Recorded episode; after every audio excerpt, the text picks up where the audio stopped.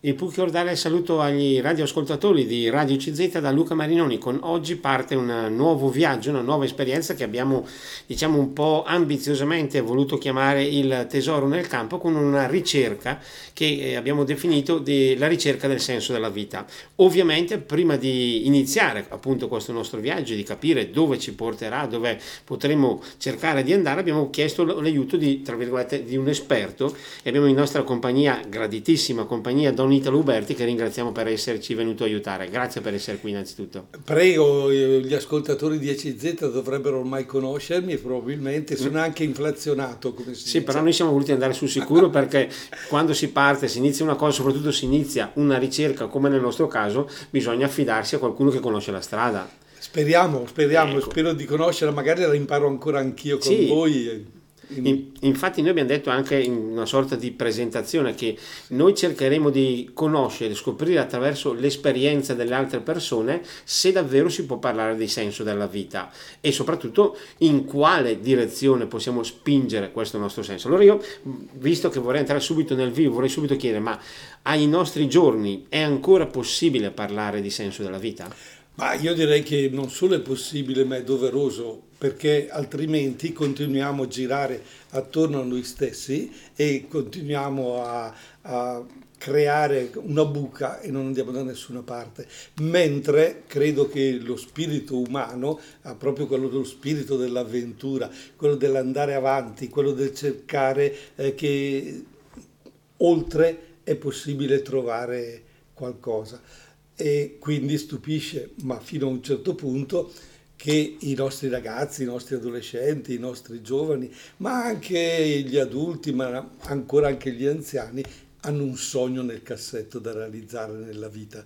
Tutti hanno un sogno, vorrebbero eh, realizzare determinate cose. Può essere un traguardo limitato nel tempo, come può essere invece un traguardo più lontano, oppure un traguardo vicinissimo che dà soddisfazione alla persona e una volta raggiunto le sue giornate successive sono piene di soddisfazioni e quindi il senso della vita diventa star bene con se stesso e star bene con gli altri un senso ci deve essere assolutamente. Ecco, però in questo senso, sì. diciamo, questa nostra avventura è stata un po' pensata nel periodo dei momenti più difficili dell'epidemia, così, in, nei quali comunque ci siamo trovati, molte persone si sono trovate a doversi fermare improvvisamente dopo aver condotto quasi tutta la loro vita in una corsa continua. Ma mi capita spesso di vedere molte persone che corrono, corrono, ma non sanno dove vanno in realtà. È appunto quello che dicevano, no? continuano a girare su se stesse e eh, sono quelle persone che hanno praticamente fatto eh, della loro vita un eseguire quello che hanno imparato. Allora, eh, io conosco molte di queste persone con le quali vado molto in contrasto perché io sono un creativo. Loro invece si fermano e dicono ma a me hanno detto che bisogna fare questo, a me mi hanno detto che devo fare quest'altro, eccetera. Ho provato, mi sta bene e quindi lo ripeto in continuazione. Ora, tutte queste cose che eh, la persona impara, le impara nell'arco del tempo della sua vita, e da bambino, da ragazzo, da adolescente, eccetera, e poi anche da, da adulto, ma le impara in un contesto sociale particolare, mm, che lo vogliamo o no, il contesto eh, sociale è molto molto preciso. Se io abito, facciamo l'ipotesi, a uh, Pezzo, su, che è praticamente dopo uh, Ponte di Legno, che questo paesino sia in pochi, in montagna, è chiaro che avrò dei valori, avrò degli impegni, vivrò la mia giornata in un determinato modo. Se io invece vivo in centro città a Brescia, è chiaro che avrò un altro stimolo, sarò inserito in un, in un uh, ambiente sociale che mi eh, interpellerà e così pure in un paese, eccetera. Ecco, quello a cui tu accennavi è stato proprio la rottura di questo sistema normale.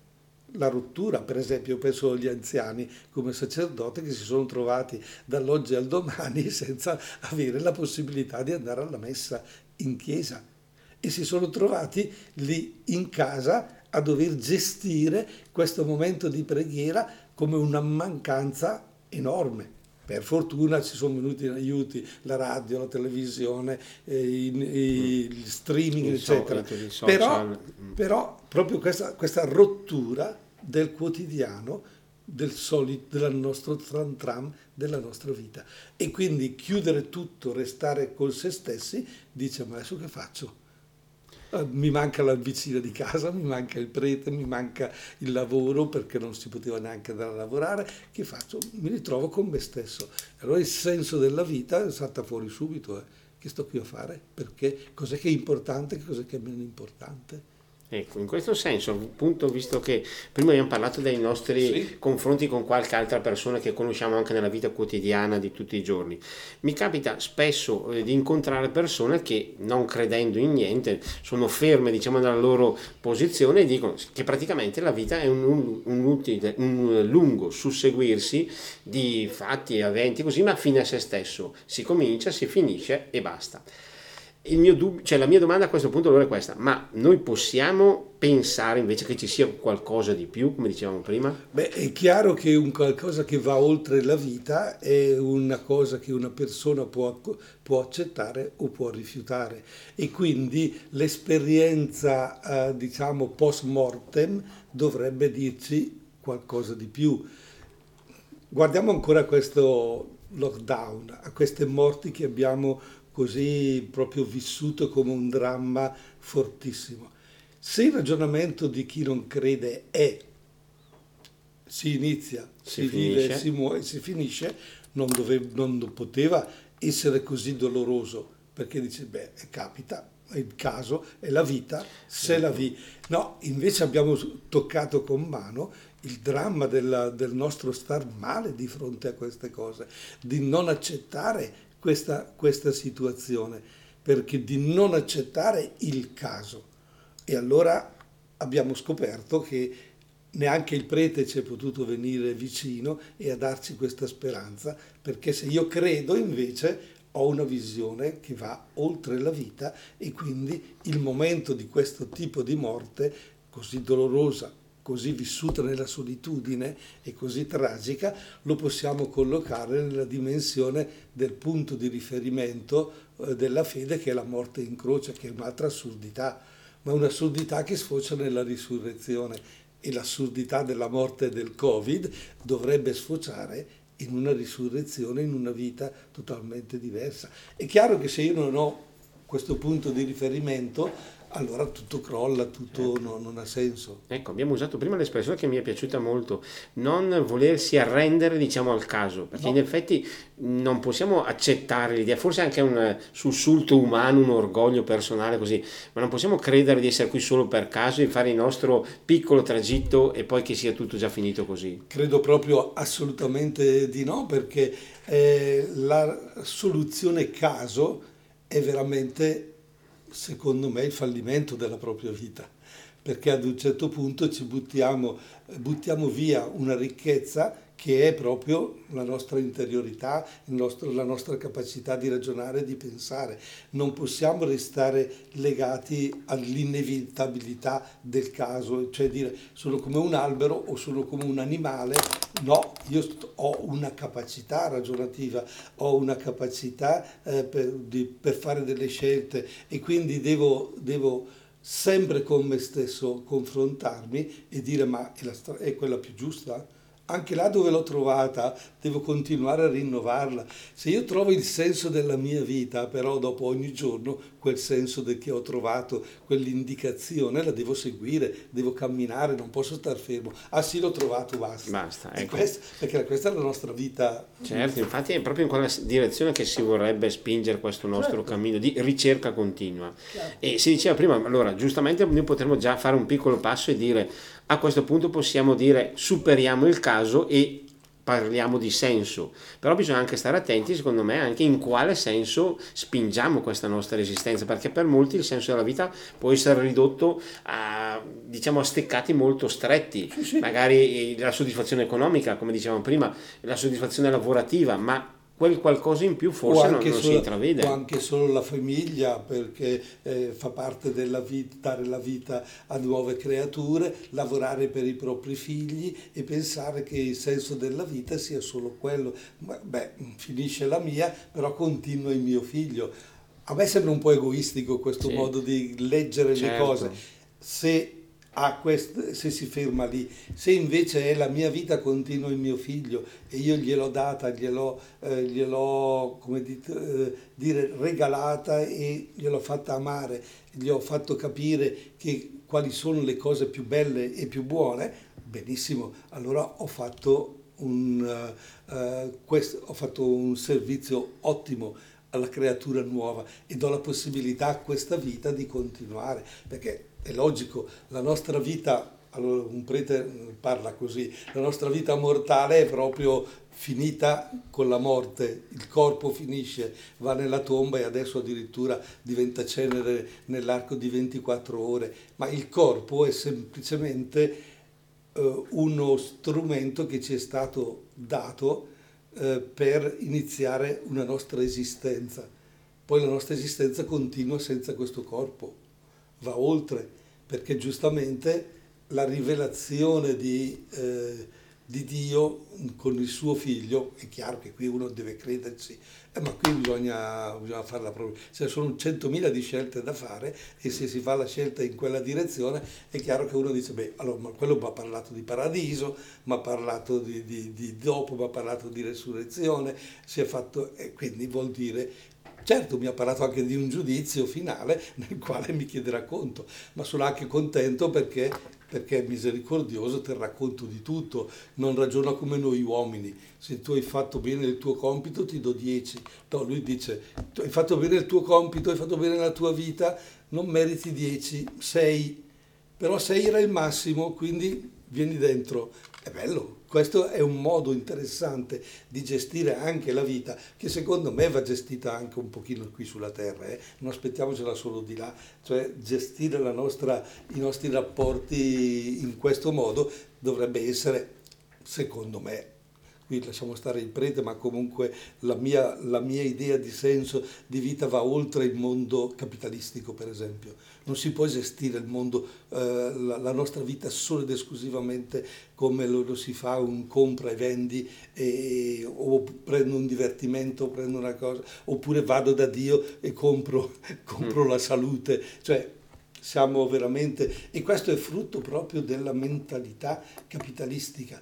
E io credo che il coronavirus questo l'abbia un pochino eh, minato, appena, sì. appena, appena appena è perché appena saremo tranquilli e tutti Torneremo diciamo, ma sì, certo. ma, ma, sì, ma poverini loro mi spiace per loro mm. e poi andiamo avanti, no, è sbagliato, è sbagliato. Certo. Bisogna...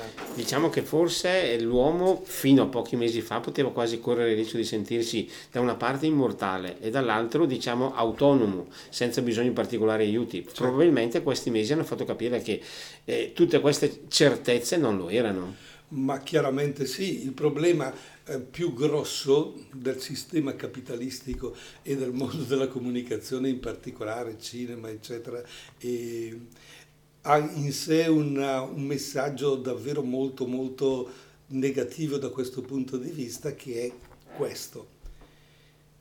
Allora, ha rappresentato la morte in 100.000 morti per cancellare la morte l'ha resa finta attraverso i film, la morte, per dire all'uomo quando la morte lo raggiunge, ma sì, tanto è finta, non preoccuparti. Cioè, poi te cose invece il giorno dopo non c'è più, non c'è più, non c'è più. Chissà, no, non è finta. E questo è il dramma della nostra società di oggi, il dramma del nostro tempo. E il coronavirus questo ce lo ha praticamente messo di fronte al naso. Credevi di, di, di sapere tutto tu, credevi che la, la, sanità bastava andare da un medico, basta andare da uno specialista, hai, hai vinto l'HIV, hai vinto il tumore, eccetera, un piccolissimo virus in due mesi ci ha... Speriamo di vincerlo perché sembra che la medicina sia in grado di vincerlo e meno male che lo si vince, però nello stesso tempo dobbiamo dirci, ma ma siamo attaccati a proprio un niente, basta, basta, un niente per la nostra vita. Oggi ci siamo, domani non ci siamo più. Oggi pensiamo di essere i padroni del mondo e domani non siamo assolutamente niente. Credo che bisogna, proprio nello spirito della trasmissione, nel senso della vita, eh, sentire di essere Mm, uso questa immagine dei puntini viaggianti, eh, un puntino magari fatto con lancio laser che va, che però va avanti, va a scoprire nel buio della vita questa strada dove ci porta e quindi io eh, resto interessato moltissimo quando mi raccontano che dopo la morte c'è questo sprazzo di luce, questo mondo meraviglioso, perché credo proprio che la luce sia la soluzione a quello che è il buio un po' della nostra vita, no? questo andare a tentoni, quando invece c'è la luce ci muoviamo bene. E quindi io credo che il senso della vita è proprio eh, vivere nella luce oggi, magari artificiale, attraverso eh, piccole cose, per arrivare a una luce che ci trascende molto molto più forte di tutti noi, ecco, in questo senso. Certo, senza dubbio, queste sono prima le tematiche che noi abbiamo aperto questa nostra puntata, direi ora c'è la regia che ci richiama a grandi segni per uno spazio, diciamo, musicale, noi restituiamo la linea, poi naturalmente torneremo in compagnia di Don Italo per proseguire, per entrare nel dettaglio di questa nostra chiacchierata, nella quale, come dicevamo prima, speriamo di poter capire qualcosa di queste tematiche così particolari. E torniamo nuovamente in diretta con Don Italo Uberti, grazie ancora per essere qui con noi. E giustamente prima abbiamo parlato di lui come esperto di comunicazione, della sua passione anche del ruolo di responsabile del Cinema Teatro Gloria di Montichiari e abbiamo toccato un tasto. Eh, un po' bisogna vedere anche come la comunicazione ci, diciamo, ci dipinge questo mondo del giorno d'oggi. Sembra quasi che spesso e volentieri quando noi siamo in casa nostra, nel nostro piccolo steccato, noi siamo a posto e cerchiamo di essere al di fuori di ogni problema, ma forse non è così. No, non è così anche perché se si sta davanti anche al televisore o si va a scegliere il programma e questo si crede di essere liberi di sceglierlo, non è, non è, così, non è così, perché siamo tra virgolette, come dire, bombardati, ci vengono comunicate tante, tante di quelle cose che noi quasi senza accorgercene andiamo a creare nella nostra testa un modo di pensare un, eh, che poi diventa un modo di vita. E non ci accorgiamo che quel modo di pensare non l'abbiamo scelto noi, ma ci è stato comunicato attraverso questi mezzi. E quindi essere in casa non è più come una volta. Essere in casa oggi vuol dire anche essere nel mondo, perché se io, se io prendo un canale televisivo oppure apro internet ancora di più, perché così sul mio, sul mio, televisore ormai smart da 65 pollici si può, fare, si può vedere, si può, si può vedere tutto. e tu dici però dal momento che io ho tra le mani questo, dal momento che ho qui queste cose, credo di esserne il padrone. No, eh, questo è molto difficile da, da, da, far capire alla gente. Attenzione che non, non scegliete mai voi eh, i programmi, non scegliete mai quello che vi viene comunicato, ma siete scelti da loro, perché il mondo della comunicazione è talmente bello, talmente appariscente che dice ah questo è interessante. E allora io dico, dico così sparandola un pochettino forte, eh, che il senso della vita per molti giovani e anche eh, adesso meno giovani è il criterio del mi piace. Clicca mi piace. Clicca. Clicca. Poi i social ci insegnano questo in pratica. Eh, eh, ma questa è la mentalità subdola, perché se io cerco il mi piace, il senso della mia vita non lo troverò mai perché oggi mi piace una cosa, domani sì, mi piace ancora, la la riprovo, ma poi vado avanti a cercare un'altra cosa. Il criterio della vita sono io e invece non sono io il criterio. Se abbiamo detto che ci è stato affidato un corpo, c'è un altro criterio, ci è certo. stata affidata una vita, ci sono stati affidati dei doni, delle capacità. Che ne faccio? Li uso per me stesso soltanto? Beh, per la maggior parte della gente sì, perché la maggior parte della gente pensa che mi piace fare una cosa, bene, faccio, mi, rende, mi rende ecco il discorso certo. capitalistico, vado per la mia strada, mm. uh, è, è, così bello e in questo gioco, tra virgolette, trascino anche altri perché mi piacciono e finché mi piacciono li tengo. Poi? Poi, poi li lascio da parte, dico, sì, va bene, dai, le amicizie, mm. ma sì, insomma. Forse in questo discorso varrebbe la pena di cercare di fare due altri passi, io direi Prego. magari. Da una certa parte vedere il fatto, eh, può essere anche pericoloso, ma è importante allora riuscire a aprirsi anche agli altri, da una parte. E dall'altra, noi forse, come si diceva anche in questo discorso sul mi piace, su ciò che è social, così, forse ci stiamo un po' lasciando imprigionare dall'apparenza anche in questo caso non sarebbe importante andare oltre l'apparenza per riuscire a capire qualcosa in più? Eh, questo, questo, discorso dell'apparenza è decisamente eh, l'asso che ha, cambiato completamente la gente nel suo modo di gestire. Io ricorderò sempre, l'ho usato moltissime volte, questo tra virgolette trucchetto con le persone chiedendo ma che cos'è più anche ai, certo. agli studenti quando spiego comunicazione ma cos'è più importante? L'essere o l'avere? E di la gente allora c'è chi si schiera per l'essere c'è chi si schiera eh, per l'avere.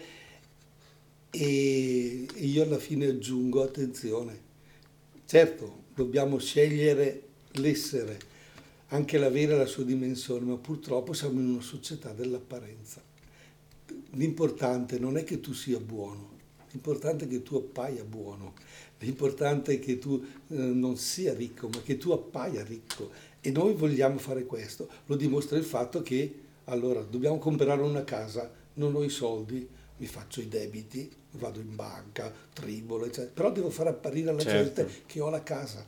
C'è stato un periodo in cui eh, la gente non era soddisfatta di avere un'automobile, bisognava averne due automobili e questo era il segno della, del, nei confronti degli altri che noi eravamo arrivati, che eravamo significativi, eh, avevamo, la nostra vita era arrivata, poi si è arrivati a una automobile per ogni persona e quindi dove si vuole arrivare? L'importante era avere, no, era apparire, devo avere la macchina. Io per esempio critico moltissimo anche i miei confratelli che fanno una scelta di automobili un pochino più su, io dico dobbiamo stare su, eh, ma anche la gente stessa. Che bisogno c'è di avere un SUV in, eh, in città?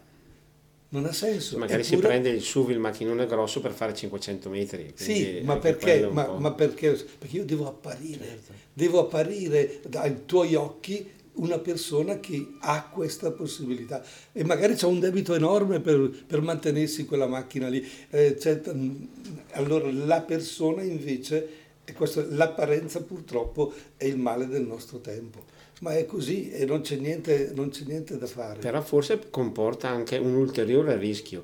L'apparenza mi sembra anche che sia collegata a un fatto di non essere mai soddisfatti, mai appagati apparenza non appagati perché se io... se io... come dicevamo prima adesso ho non facciamo diciamo eh, nomi di macchine così però se ho la macchina l'utilitaria poi passo alla berlina più grande poi passo al SUV ma mi manca sempre qualcosa.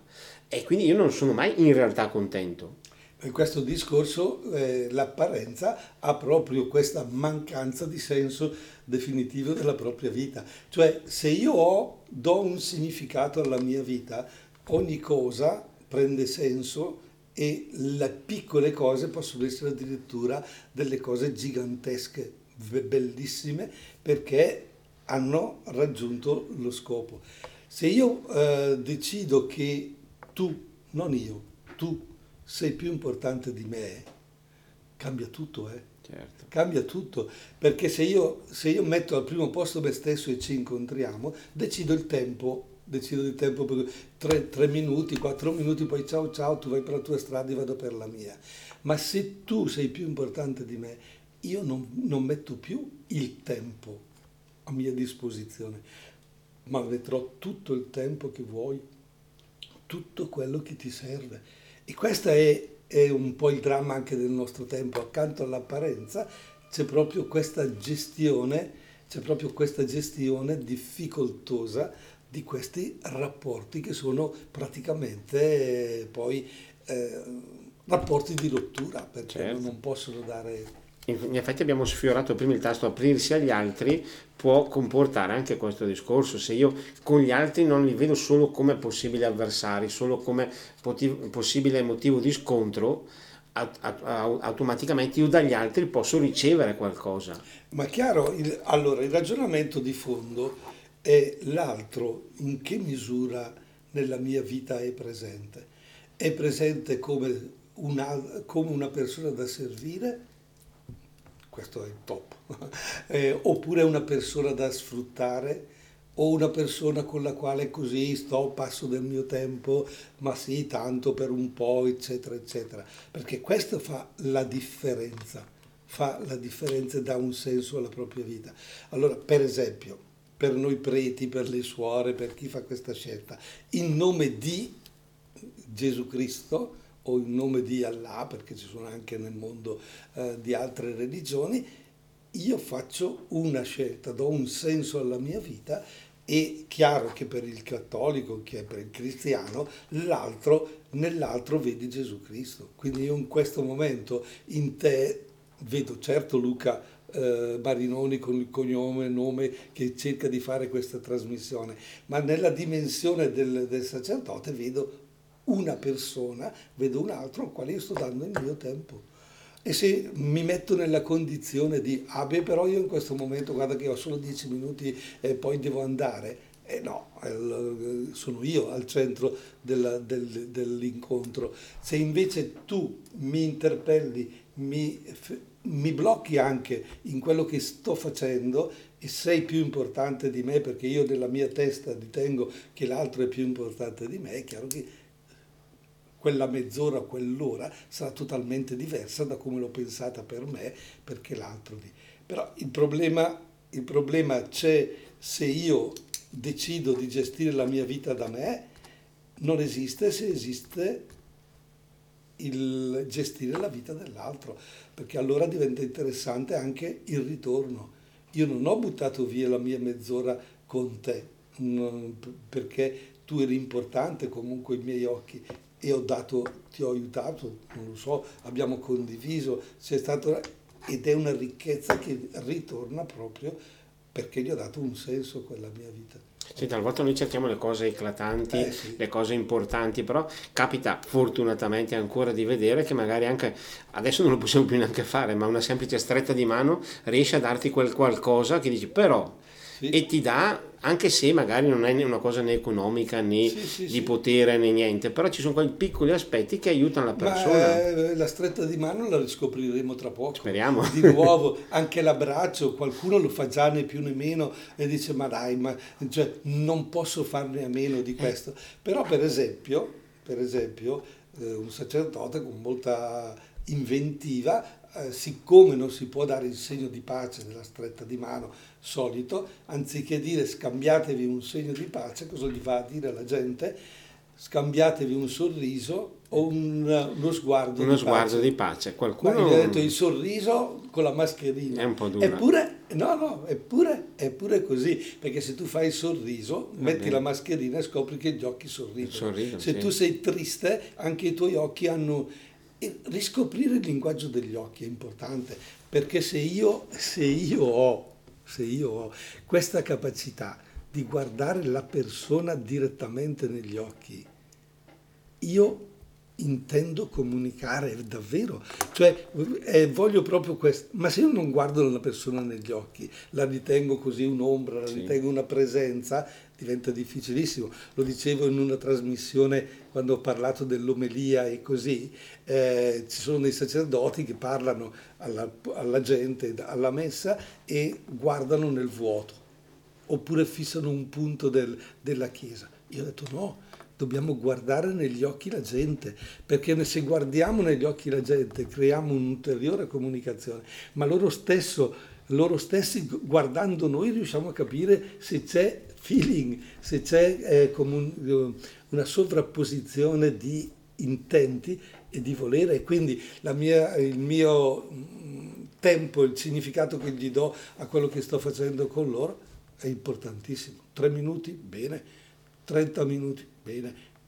Ti posso dire che una persona, no, non voglio fare l'eroe, però è stato molto ma molto importante che l'ascoltassi al telefono per otto ore. Otto ore mi ha tenuto al telefono. E io sempre... Speriamo che abbia chiamato lui così eh, per... no, Adesso non... non c'è più questo discorso di bollette sì, per cui a parte il discorso, il discorso economico eccetera però il ragionamento è questo e allora l'altro se è più importante e con questo discorso del senso di dare alle cose noi cambiamo il mondo nel bene o nel male eh? nel senso, certo. Quindi diciamo, dando per importante, fondamentale eh, assegnare un senso alla nostra esistenza, però quello che possiamo anche aggiungere secondo me è quello anche di riuscire a rinnovarlo tutti i giorni, cioè nel senso io vado in questa direzione, però non devo rimanere fermo. Beh, chiaramente ogni giorno è nuovo, ogni giorno sei chiamato a eh, reinventarti. A me diventa facile, ripeto per l'esempio che ti ho fatto prima, diventa facile perché io non amo un giorno uguale all'altro non lo dica alla direttrice anche se ci sta ascoltando, ma per me tutte le settimane alla stessa ora, eccetera, eh, diventa difficile. Speriamo farlo. che la direttrice poi, sia molto clemente oggi. Poi, sì, ma, dopo non, ma questo poi non vuol dire, perché sulle spalle ho 25 anni di, di vita fatta sempre ad, ad, a seguire gli orari della radio che mi, mi chiedevano anche molto di più di quello che faccio adesso. Ma per dire, devo anche vincere la mia ritrosia alla ripetitività, ma è un errore perché la ripetitività è importante. Eh? La goccia, gutta scavat lapidem, cioè la goccia scava perfino la pietra. Se io ho lì un masso di, di, di anche il marmo, bello, duro, cerco di scalfirlo con le mani non ce la faccio, ma se io gli lascio cadere una goccia di acqua per giorni, mesi e anni, alla fine si fa il buco. Vuol dire cioè che bisogna essere sì creativi, ma bisogna essere anche coerenti e anche costanti nel fare le, le cose. Certo. allora in quel giorno magari su quel punto ci andrà una goccia, il giorno dopo ci andrà un bicchiere. Non, non, in niente. No, chiaro. A proposito di costanza, la regia è costante a chiederci ora la linea, noi gliela restituiamo subito per un brano musicale. Torneremo dopo in diretta per proseguire la nostra chiacchierata. E ripartiamo, torniamo in diretta sempre in compagnia di Don Italo Uberti e stavamo dicendo questa necessità di fare un ulteriore salto di qualità. Oggi vogliamo essere più che mai ambiziosi, non solo avere un senso della vita, ma rinnovarlo ogni giorno e quindi crescere, perché più si va in una direzione più si va avanti. Eh, ma questa crescita è un po' però come la salita in montagna. Eh. All'inizio è bello, interessante, ci si, da, ci, eh, poi si, arriva la si fa volentieri. Poi arriva la fatica, la fatica di giorni, di mesi, di anni e c'è la tentazione di sedersi Beh, ci si può sedere per un attimo, ma non Quando l'attimo passa, diventa un decennio, magari la cosa si fa un po' critica. Eh, di, nello stesso tempo bisogna anche stare attenti, perché tutto sommato la tentazione di tornare indietro sul mi piace è sempre lì, eh, è sempre lì. E difatti abbiamo a volte delle persone che fanno due passi avanti e tre indietro. Indietro. Eh, o poi si dice, ma sì, va, però poi si tira indietro. E questo è, mh, mm, ha bisogno proprio di, anche di una dimensione un po' sociale, di non sentirci soli, di non camminare mai da soli, ma di essere coinvolti eh, in tante persone, perché una volta può essere che hai bisogno tu di essere anche tirato, trascinato, e l'altro, e l'altro ha bisogno invece di te in quel certo. momento. E, e dire una parola giusta al momento giusto è il toccasana più forte, certo. però è anche difficile. Infatti, prima abbiamo sfiorato sì. l'aspetto di aprirsi agli altri. Mi sembra, sempre rimanendo con questo tema degli altri, c'è un'altra cosa che però spesso e volentieri nei nostri giorni si nota. Molti quasi quasi si arrendono agli altri, nel senso fanno tutti gli altri così, faccio così anch'io. Non c'è questa quasi consapevolezza o coraggio, rimaniamo proprio nel tema del coraggio, di andare anche controcorrente. Se per esempio 10 persone sbagliano, non è che io devo sbagliare, oppure non è che sono autorizzato a sbagliare o dire questo il mio sbaglio è meno grave. Beh, chiaramente questo è un ragionamento, diciamo così, che dal punto di vista umano non fa una grinza, cioè se io mi metto eh, e dico queste, queste dieci persone hanno sbagliato, tu non puoi fare l'undicesima, però questa undicesima persona ti dice scusa, eh, ma chi ha detto che stanno sbagliando? Lo stai dicendo tu, io invece eh, lo stai dicendo tu, io invece propendo e vado per quella direzione. quello che è importante è che gli altri comunque hanno la possibilità di dire la loro e possono anche fare dei gruppi sbagliati, eh, perché anche a livello politico, a livello eh, anche mm, commerciale, ci sono delle cose, di, di cose che ci sembrano giuste che poi scopriamo invece essere sbagliate, appaiono belle, cioè. però, però le persone possono farlo, sono libere di farlo fino a un certo punto e io devo raffrontarmi con loro e devo cercare la mia, la mia eh, dimensione e cercare di cogliere dove c'è l'errore. Se io dico guarda che quei dieci lì stanno sbagliando a, a un'altra persona, devo lasciargli la possibilità di ragionare e di dire sì sbagliano oppure no, no non sbagliano. sbagliano. Ecco, comunque io non devo lasciarmi influenzare, dire siccome vanno di là in 10, eh, forse i miei convincimenti, le mie idee non sono proprio così perfette allora.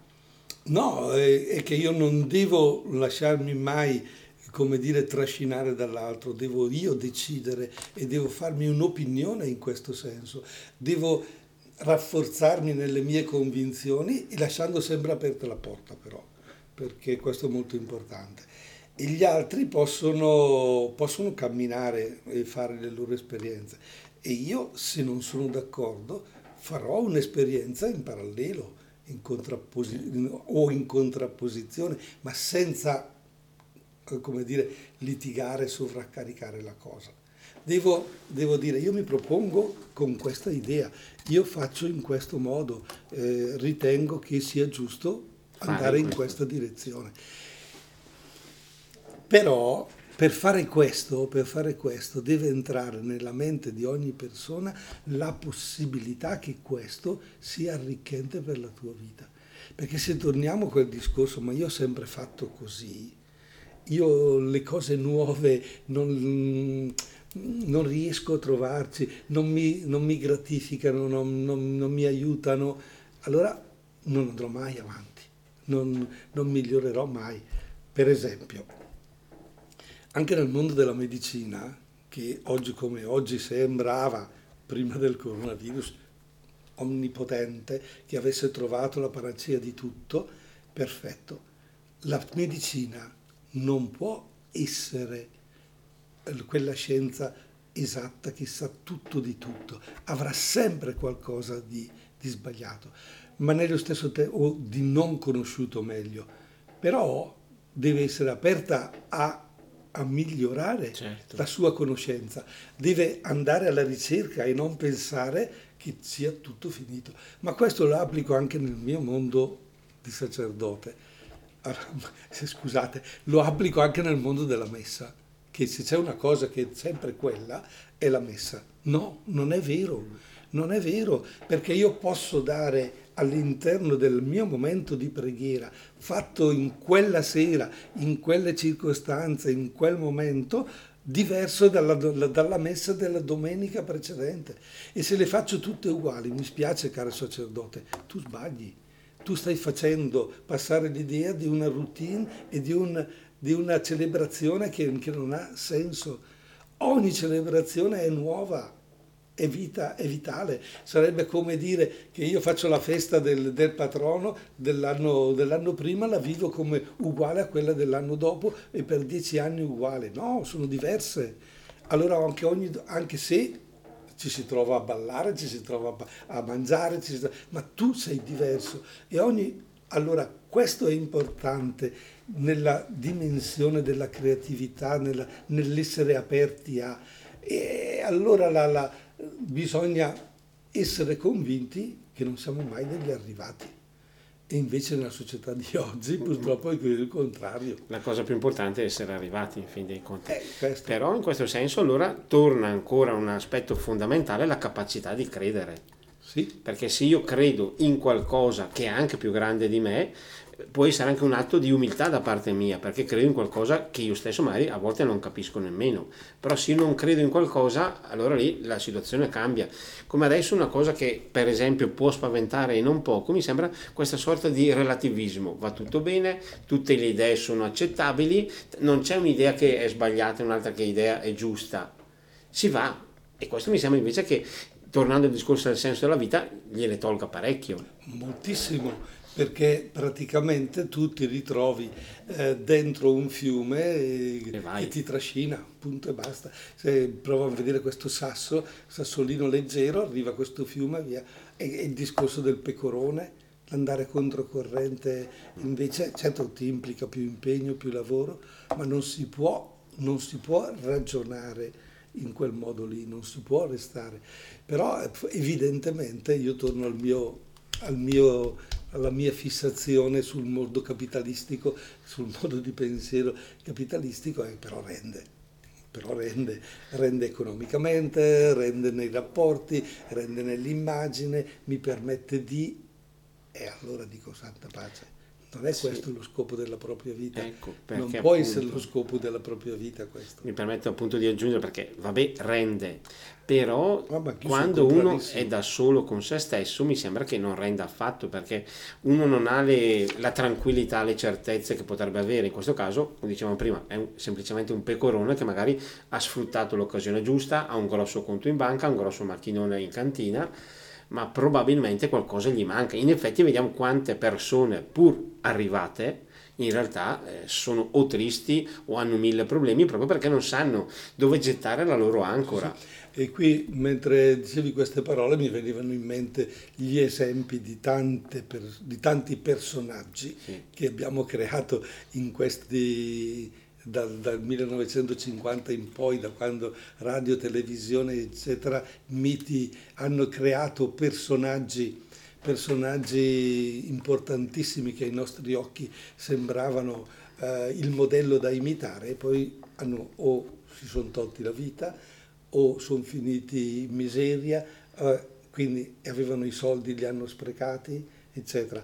Per esempio, sul, sul discorso proprio eh, senso della vita fare soldi o senso della vita fare altro come io personalmente il senso della mia vita è proprio quello. Me lo sono fissato da bambino me lo sono rivisto ieri o l'altro ieri nella testa dico ma come ho fatto io a sette anni a decidere di vivere la mia vita per gli altri? Questo è il senso della mia vita e per gli altri. Insomma io sono proprio scemo proprio in, perché confrontandomi con tutto il discorso capitalistico, con tutto quello che è, e allora io ragiono in questo senso. Eh, se voi, in questo caso guardo anche la direttrice che ci sta seguendo, se voi volete andare sul mio conto in banca, troverete sì e no 2000 euro perché questa è, la, è la, la, cifra massima che io ho deciso di tenere sul mio conto corrente.